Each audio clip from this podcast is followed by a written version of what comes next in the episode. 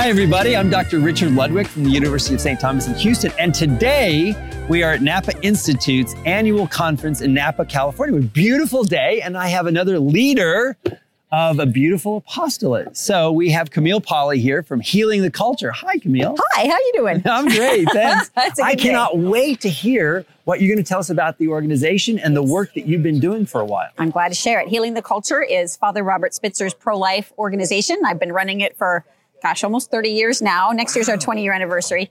And uh, we exist because people need to understand not just that the church is pro-life, but why we're pro-life. Mm-hmm. Uh, the pro-choice movement has co-opted terms like success, quality of life, freedom, love, happiness. And all of those terms lead you, if you really want the depth of those terms, they lead you to a pro-life position, not pro-choice. Yes. And so he's laid out this great curriculum. And then we talk about principles of logic from there and ethics and justice and show how if you want to be ethical and logical and a person of justice, yes, you really need to adopt the pro-life position. And then people can grapple with it in their heads and in their hearts and put together just a really beautiful conversion into pro-life. Well, and, and you know, I, I love what you're saying in the approach that uh, Father Spitzer is laid out in, in the work that you're doing, because it's it's it's not against things. Right. It is about something that I think is innate in all of us. And that is this, this quest, this thirst for life, an abundant life. People right? don't just want to be against something. You need to replace it with something. So once you show people abortion is ugly and it's evil and it's wrong, then their question is, okay, then how do I achieve what I'm looking for? Right. And so what we show them is, you know, Spitzer always talks about how there are these four levels of happiness. Mm-hmm. There's the material pleasure and the ego gratification. And that's what the abortion movement wants you to focus on. Because when you're focused on that and you're pregnant and you didn't expect it, you're afraid, and they play off that fear. And what we show them is, ah, but now is your opportunity, right? An opportunity for gift of self and love and sacrifice and generosity and faith and hope and something bigger than yourself. Right. And that's when people become inspired.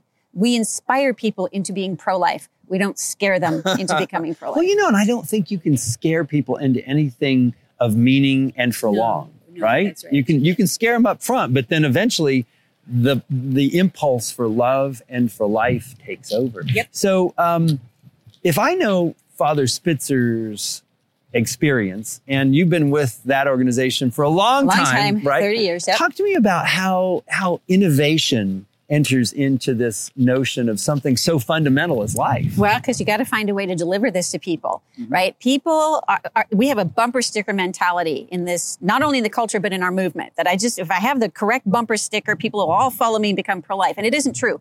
People need deep conversion, and they convert slowly over time when they're as ingrained in a culture as ours as, as we are. And so what becomes innovative for us is how do we take these heady philosophical concepts that take time to work into people's lives, would produce content for them that are in bite-sized chunks that they can accept, understand, mm-hmm, um, you know, and that it's not too difficult because people aren't as educated. We're not as literate as we would have been years ago. And so how do, how do we do this? And, and mm-hmm, that's what becomes innovative. So we use technology, we use media, right, uh, we use social media, and we help, what mostly what we do is produce resources that other people can use in their school or their church or with their family or their homeschool to teach this in bite-sized pieces to slowly get people to a pro-life position over time. So essentially you're building a family of people, yes, around a dialogue, right? Yes. And and that gives people, I mean, families come from life, right? Yes. From this this union of people. So right, that's an because amazing we want thing. people to be deeply pro-life, mm-hmm, not just pro-life. And we want right, people to be authentically pro-life, not just kind of what they think pro-life means. And we want people to be permanently pro-life. Right. And so the only way you do that is you take them through one at a time, one piece at a time. What's your fear about losing freedom? What's your fear about not being able to be successful? What's your fear about not living a high quality of life? What's your fear about not being happy if you can't have abortion? We work them through all of that. Well, you know, and the thing I love so much about that is that it's not about a political stance per se, right? right? It is about the human person. That's right. And the authenticity of what it feels like to be a child of God and to be part of a family, part of a human family. Now, so the recent uh, United States Supreme Court ruling, yeah, that uh, in a sense overturned Roe v. Wade, yep, as the law did. of the land. Um, tell us how that is affecting maybe your work. How do you think it will affect it as you move forward? Yeah, two ways. The first way is that people are a lot more open now um, I find anyway, to talking about why we think abortion is wrong, because suddenly it's illegal in certain states, or people people have the mistaken notion that it's illegal everywhere, which is not what happened. Dobbs just uh-huh. made it so that, you know, you states could decide. But people are open now to finding out, wait a minute, this is a question that I thought was already answered.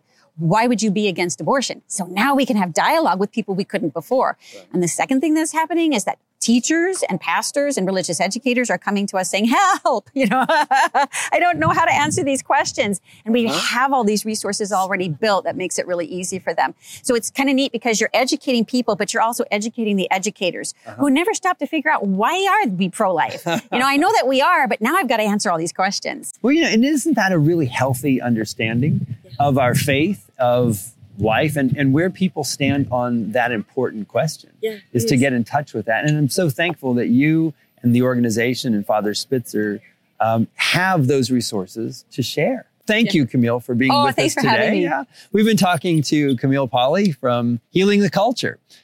Have a great day and God bless you.